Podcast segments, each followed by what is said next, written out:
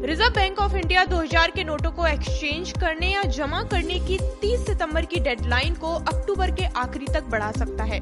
RBI के एक senior official ने मनी कंट्रोल को ये जानकारी दी। उन्होंने कहा कि आरबीआई 2000 रुपए के नोटों को जमा करने और एक्सचेंज करने की तारीख को कम से कम एक महीना आगे बढ़ा सकता है। बता दें कि नॉन रेजिडेंट इंडियन यानी एनआरआईज को ध्यान में रखकर ये डेडलाइन आगे बढ़ाई जा सकती है।